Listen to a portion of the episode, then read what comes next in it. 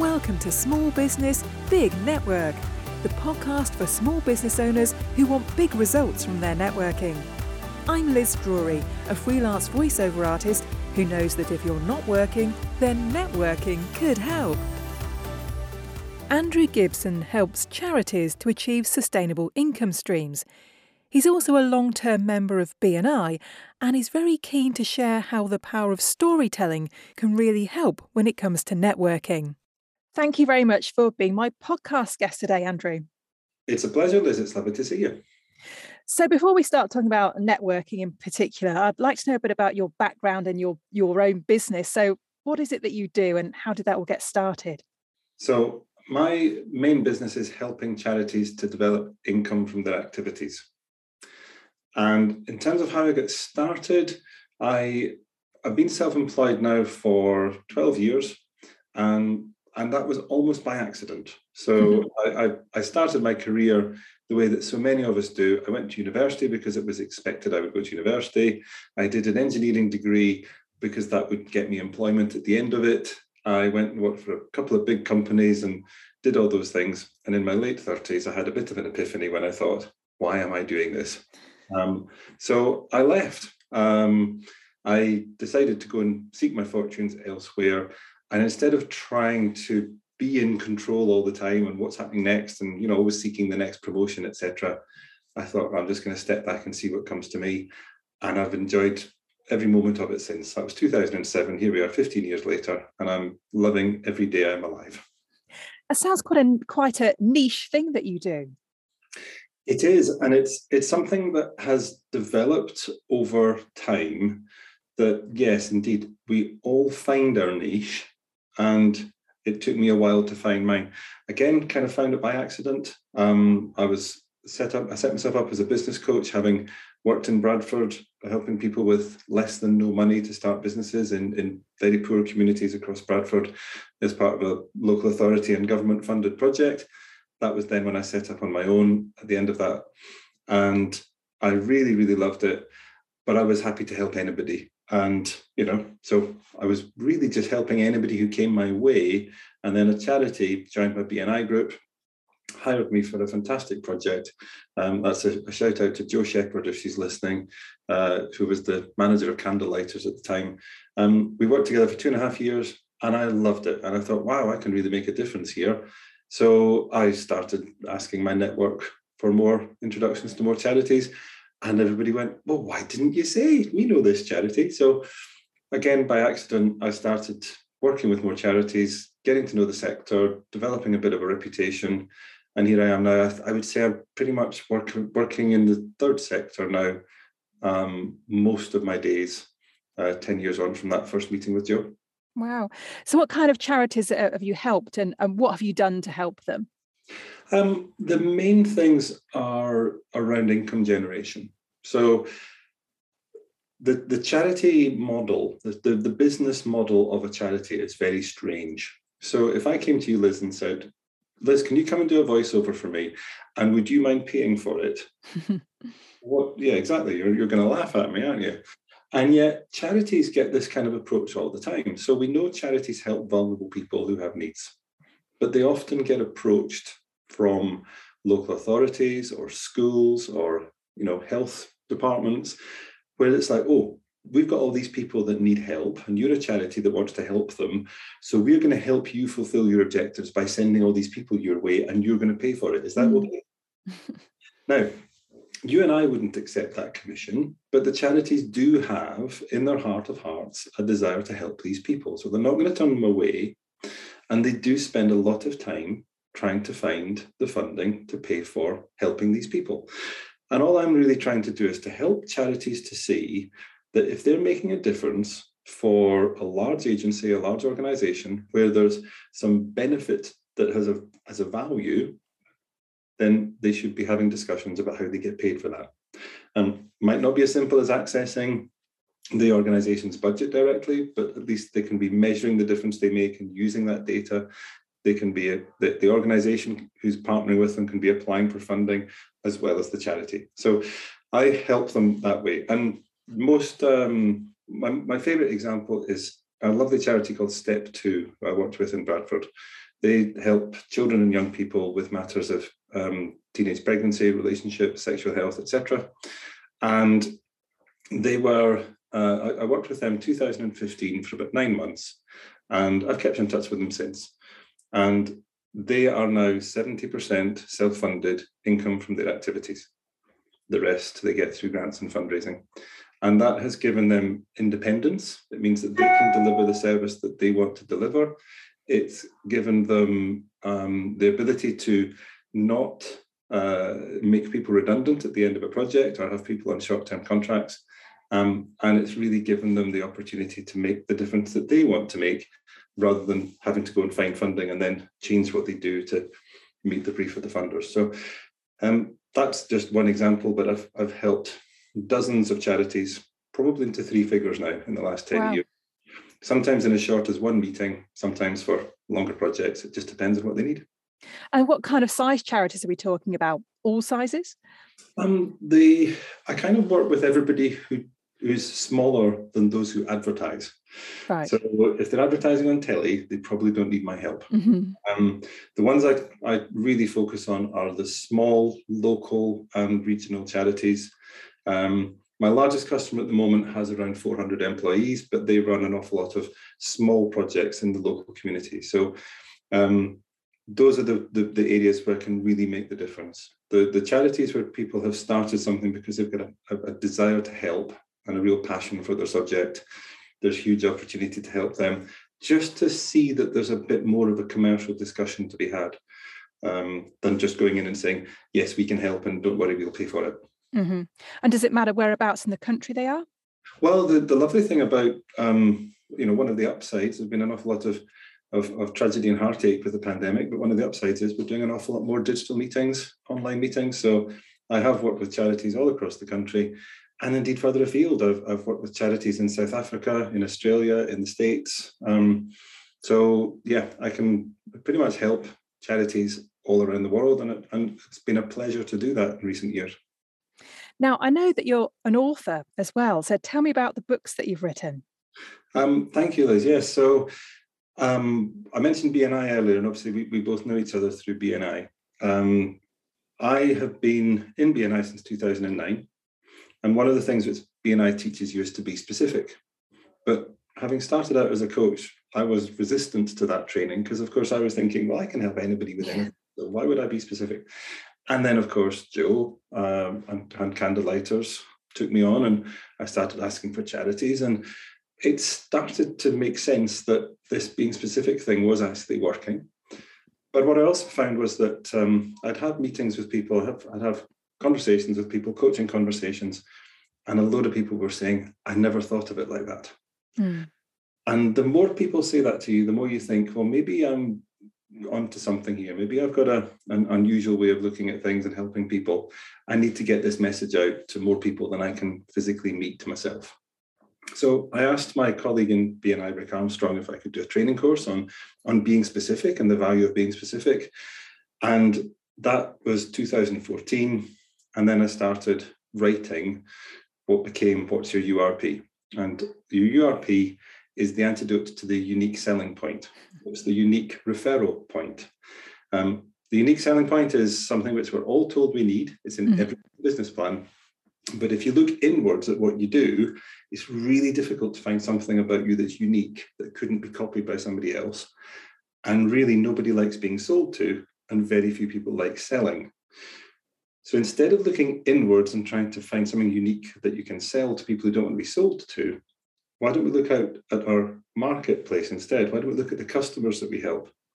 And if you're consistently helping customers within a market niche to the point where they start referring you to other people like them, which is what happened in my case with charities, if you think about it, I've worked with an awful lot of charities. So charities refer me to other charities now mm-hmm. Because they have their own networks of charities getting together to talk about charity stuff. So that for me is a unique referral point. And I'm pretty widely known as the guy who wants to talk to charities. I, I, regularly have people get in touch with me where I really can't think of how they've got to hear about me, but they just know that I'm the one who wants to talk to charities. And so I, I get introduced. And so, what's the reaction to, to that book been? It's been really, really good, actually. The it's a scary thing. Um, releasing a book is quite scary because you put a lot of effort into it and you think it's got some value and then you re- release it. And of course, the last thing you want is for people to come back and say, well, yeah, that's just stating the obvious. You know, why are we bothered putting that in a book? Um, my sister did describe it as a book of common sense. But in fairness, we all need a dose of common sense from time to time. Um, but no, the reaction's been really good. People who have given me feedback um, have been very, very positive about the difference that it's made. Um, I, have I've got people who've told me that they've read it more than once, that they keep it, you know, if they've got well thumbed copies. Somebody did come to me once with a copy which was full of post it notes where they were referring back to it. Um, and yeah, it's really, really nice. It's nice to have written something that's making a difference and still popping up in conversations. It's been out since 2019 and it is still appearing. It's still, you know, there's still people who are buying it, using it, recommending it to people, and so on. Um, so yeah, it's really, really nice. And then the, the second book was really um, my attempt to help people at the start of the pandemic. When What's Your URP was published, I got inspired to write a second book, which was all around your narrative and your network and how that's a resource and how we can use that in business um, as, as, a, as a resource. So I'd, I'd written this book, and then of course the pandemic struck, and I decided, right, I'm going to get this book out. And my publisher was very happy to publish a second book for me. And that's more around how, if you focus on what you want, it's an awful lot easier to describe it and then go and find the things that are contributing to it than if you focus on the things that you don't want. Mm. Okay? And yet, a lot of the stuff we do in life is focusing on what we don't want. So it was just trying to help people to realize it's, for example, better to focus on being healthy than trying to avoid catching COVID, mm-hmm. versus how a lot of us were um, being uh, briefed at the start of the of the whole COVID situation. Yeah. And um, what's what's the title of that book? That one's called Make Life Simple. Um, and it, it really is remarkably simple. Um, if anybody listening to this has, has ever trained a dog, you train dogs by noticing the behavior that you want in the moment, associating it with a command, and giving it a reward, whether it's a, a, a treat or a pat on the head or whatever, or just saying, you know, good boy, good girl. So if you do that, the dog realizes, oh, this is what you want. Okay. And it does more of it and does more of it and does more of it till eventually you've trained the dog. You don't train the dog by waiting until it does something wrong and then tapping it on the nose. Because mm-hmm. the dog doesn't know what you want instead. So, yeah. okay, it maybe thinks, well, maybe that was wrong, but I've got some attention. They don't know that a tap on the nose is supposed to be a, you know, an admonishment. So they go and do it again because they, you've given it some attention. So it applies in so many walks of life. Whatever it is that you want, you can work out what difference it will make for you and then you can take steps towards finding it. If there's something that you don't want, ask yourself the question, well, what do I want instead? And then that turns it around into something that you can work towards. Um, and that's what the second book's all about. Now you, have mentioned BNI uh, a couple of times during our conversation already, and that's that's how we know each other. So when did you first get involved in, in BNI, and, and, and why did you get involved? I got BNI. I, I got involved in BNI in 2009 and it was thanks to my very good friend, Jim Riley. Jim and I were setting up a, a web company. We started in 2007. Um, he joined BNI in Preston and said, This is really good, you should go and join. So I joined a chapter in Leeds and I joined originally as a web designer. So I wasn't actually coding them, but I was selling them. Um, and I really enjoyed it. Again, I was an anything for anyone merchant. Um, and I was working as a coach in Bradford, as explained earlier. So um, not being seen as a specialist in what I did and asking for anything for anybody, um, my network pals, my BNI pals, found it quite difficult to find me much more than just the basic introductions for basic websites. Um, but that's how I got started. Um, I then, a couple of years into it, joined the direct consultant team by invitations, which meant I, I got some extra training and I started supporting a couple of other groups and um, helping the members there to understand BNI. Um, and it was in that period that uh, that Joe joined uh, my chapter, as I say, and and and took me on as a coach. I'd set up on my own by then, and, and it was time for me to, to do my own thing. Um, I'm still really good friends with Jim. Um, he still does my websites and so on. He's a you know uh, a very good friend.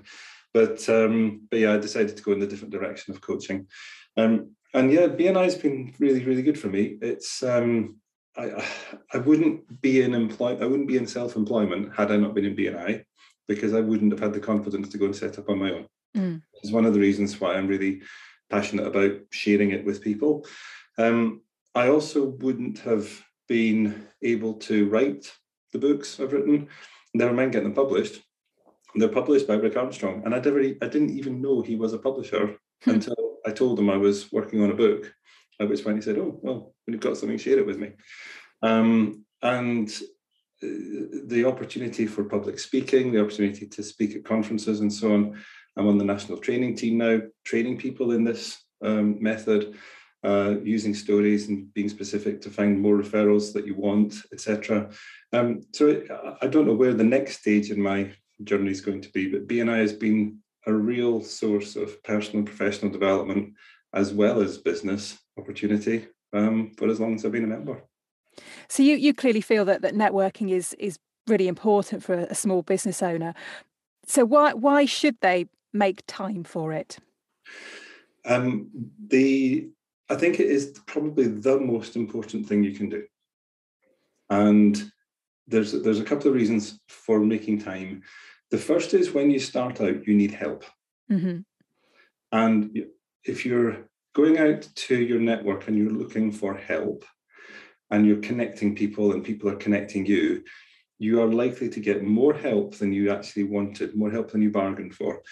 If you just go out, say, um, say you decide the things you want for your business. You've got a kind of the standard package of things you need, and you just go and randomly Google it and phone people up and just get stuff. That's absolutely fine. But if you find local companies and get local support, they will have a network of other local companies that can provide you with more local support, and so on and so on it goes until eventually you start becoming part of this network and you find out what they do They'll be finding out more about what you do. You'll be able to recommend them because you've got a story about how they've helped you. You'll be able to start giving to your network. Your network will be remembering you and they will start giving to you. So you'll get support and you'll get business more quickly if you start networking in the local community. Um, and then, of course, the second part for that, this is the bit it took me took me five years to work this out. Really, is to be specific about who you want to help and how you help them. So when you're networking, you're not doing like I was for so many years and saying, "Oh, I can help anybody." Mm-hmm. You're actually being specific. You don't have to worry about restricting yourself. You can be specific, but people will then come and ask you and say, "Oh, well, I know you help these guys, but can you help these guys over here?" And that's up to you as to whether you can or you can't. Um, but being specific helps you to get a reputation for helping particular people. And remember, your network will be introducing you to people so it's a good idea if they know the people you want introductions to. So being specific from the start in knowing who you want to help, going out to your network and making sure that you're letting them know that those are the people you want to help saves a lot of time, saves a lot of effort, and helps you to get your business started more sustainably more quickly. Mm. Now, I know something that you're you're very keen on when it comes to networking is is the power of storytelling. So, how do you use stories when you're networking?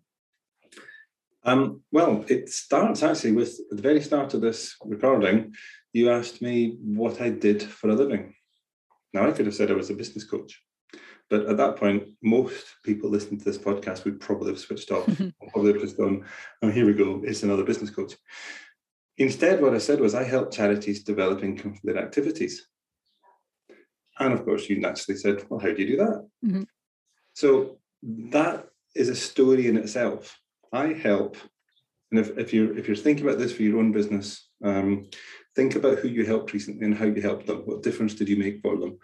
And then you can put it in that form of words. I help, in my case, charities with, again, in my case, income generation from their activities. Um, the, na- the natural follow up question then, of course, is, well, how do you do that? Mm-hmm. And then, of course, I can tell you a story about how I've done that or if I'm just starting out in business, I can say, well, I want to help people with this. So I'm really looking to meet some people in that sector so that I can talk to them and find out if it's something that they need. or I can do some work with them and find out, you know, what difference it makes. So you can use this to get yourself started and to explore new markets as well.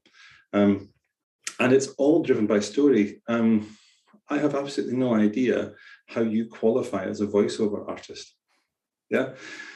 But I can tell stories of the difference that you've made for museums, for example, in terms of increasing footfall, increasing the, the customer survey feedback that they get. From the interaction and engagement that a really good recorded voiceover offers guests in museums. Um, I can talk about increases in sales that you've delivered by keeping people on telephone answering systems by having a professional, properly recorded voice menu system instead of blinky plonk music in a computer. Yeah. Um, or you know um, the, the, the the volunteer from accounts who has got a loud voice and is asked to do it instead. You know, you the difference you make is a story I can tell. And then when they say, "Oh, well, how does Liz do that?" That's where I can genuinely say, "I don't know." She's the expert. Why don't I introduce you?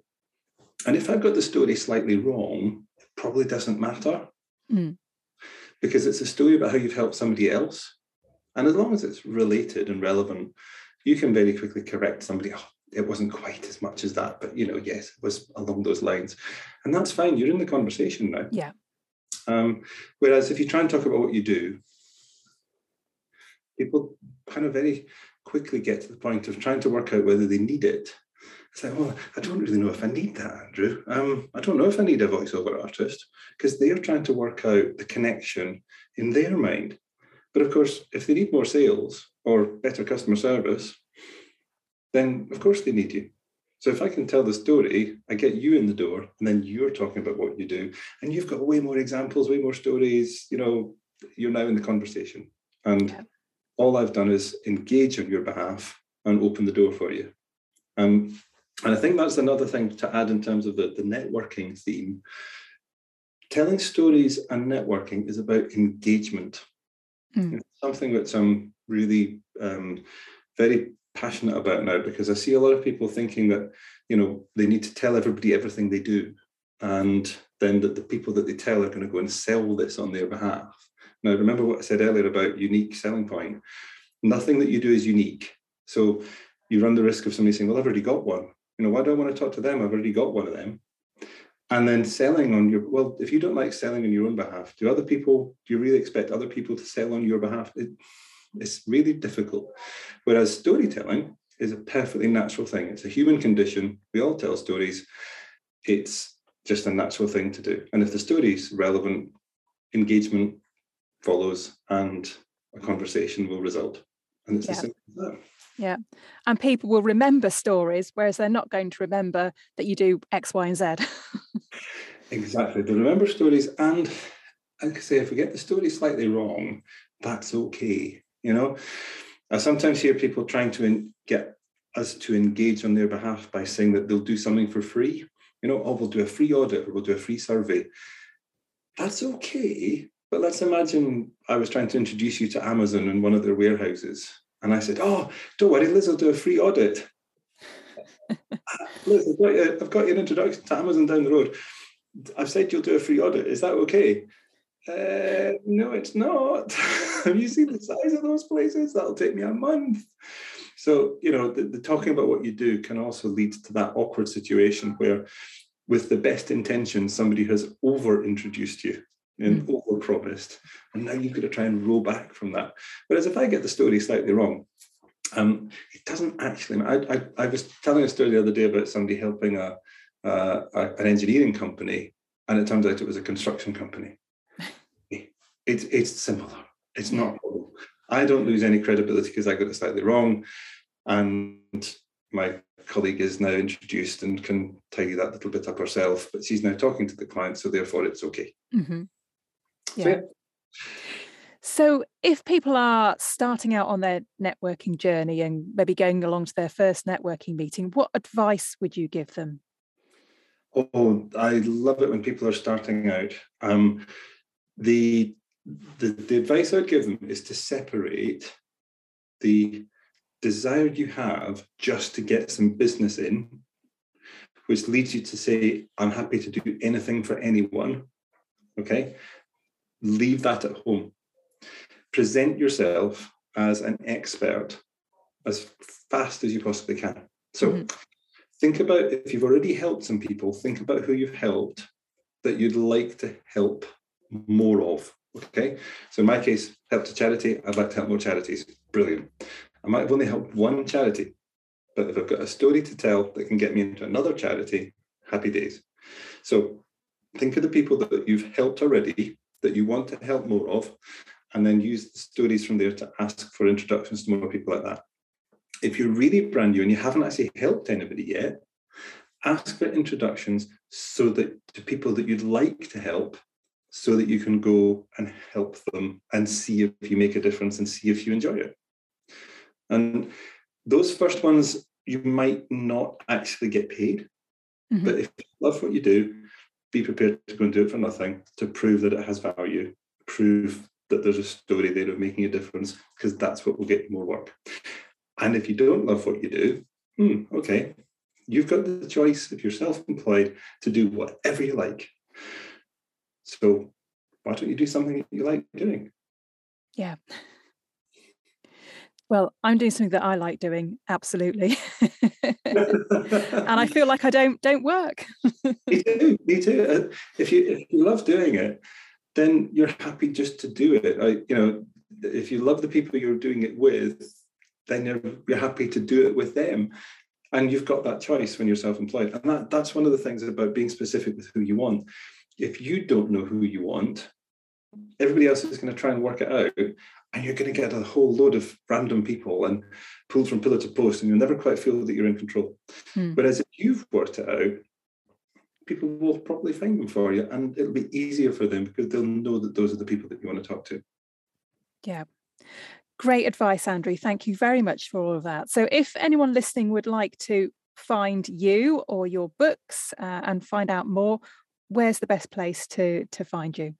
Well, um, my website is uh, provided by my good friend Jim and Easy Websites in Preston, and that's andrew-gibson.com. So that's andrew-gibson.com if you prefer.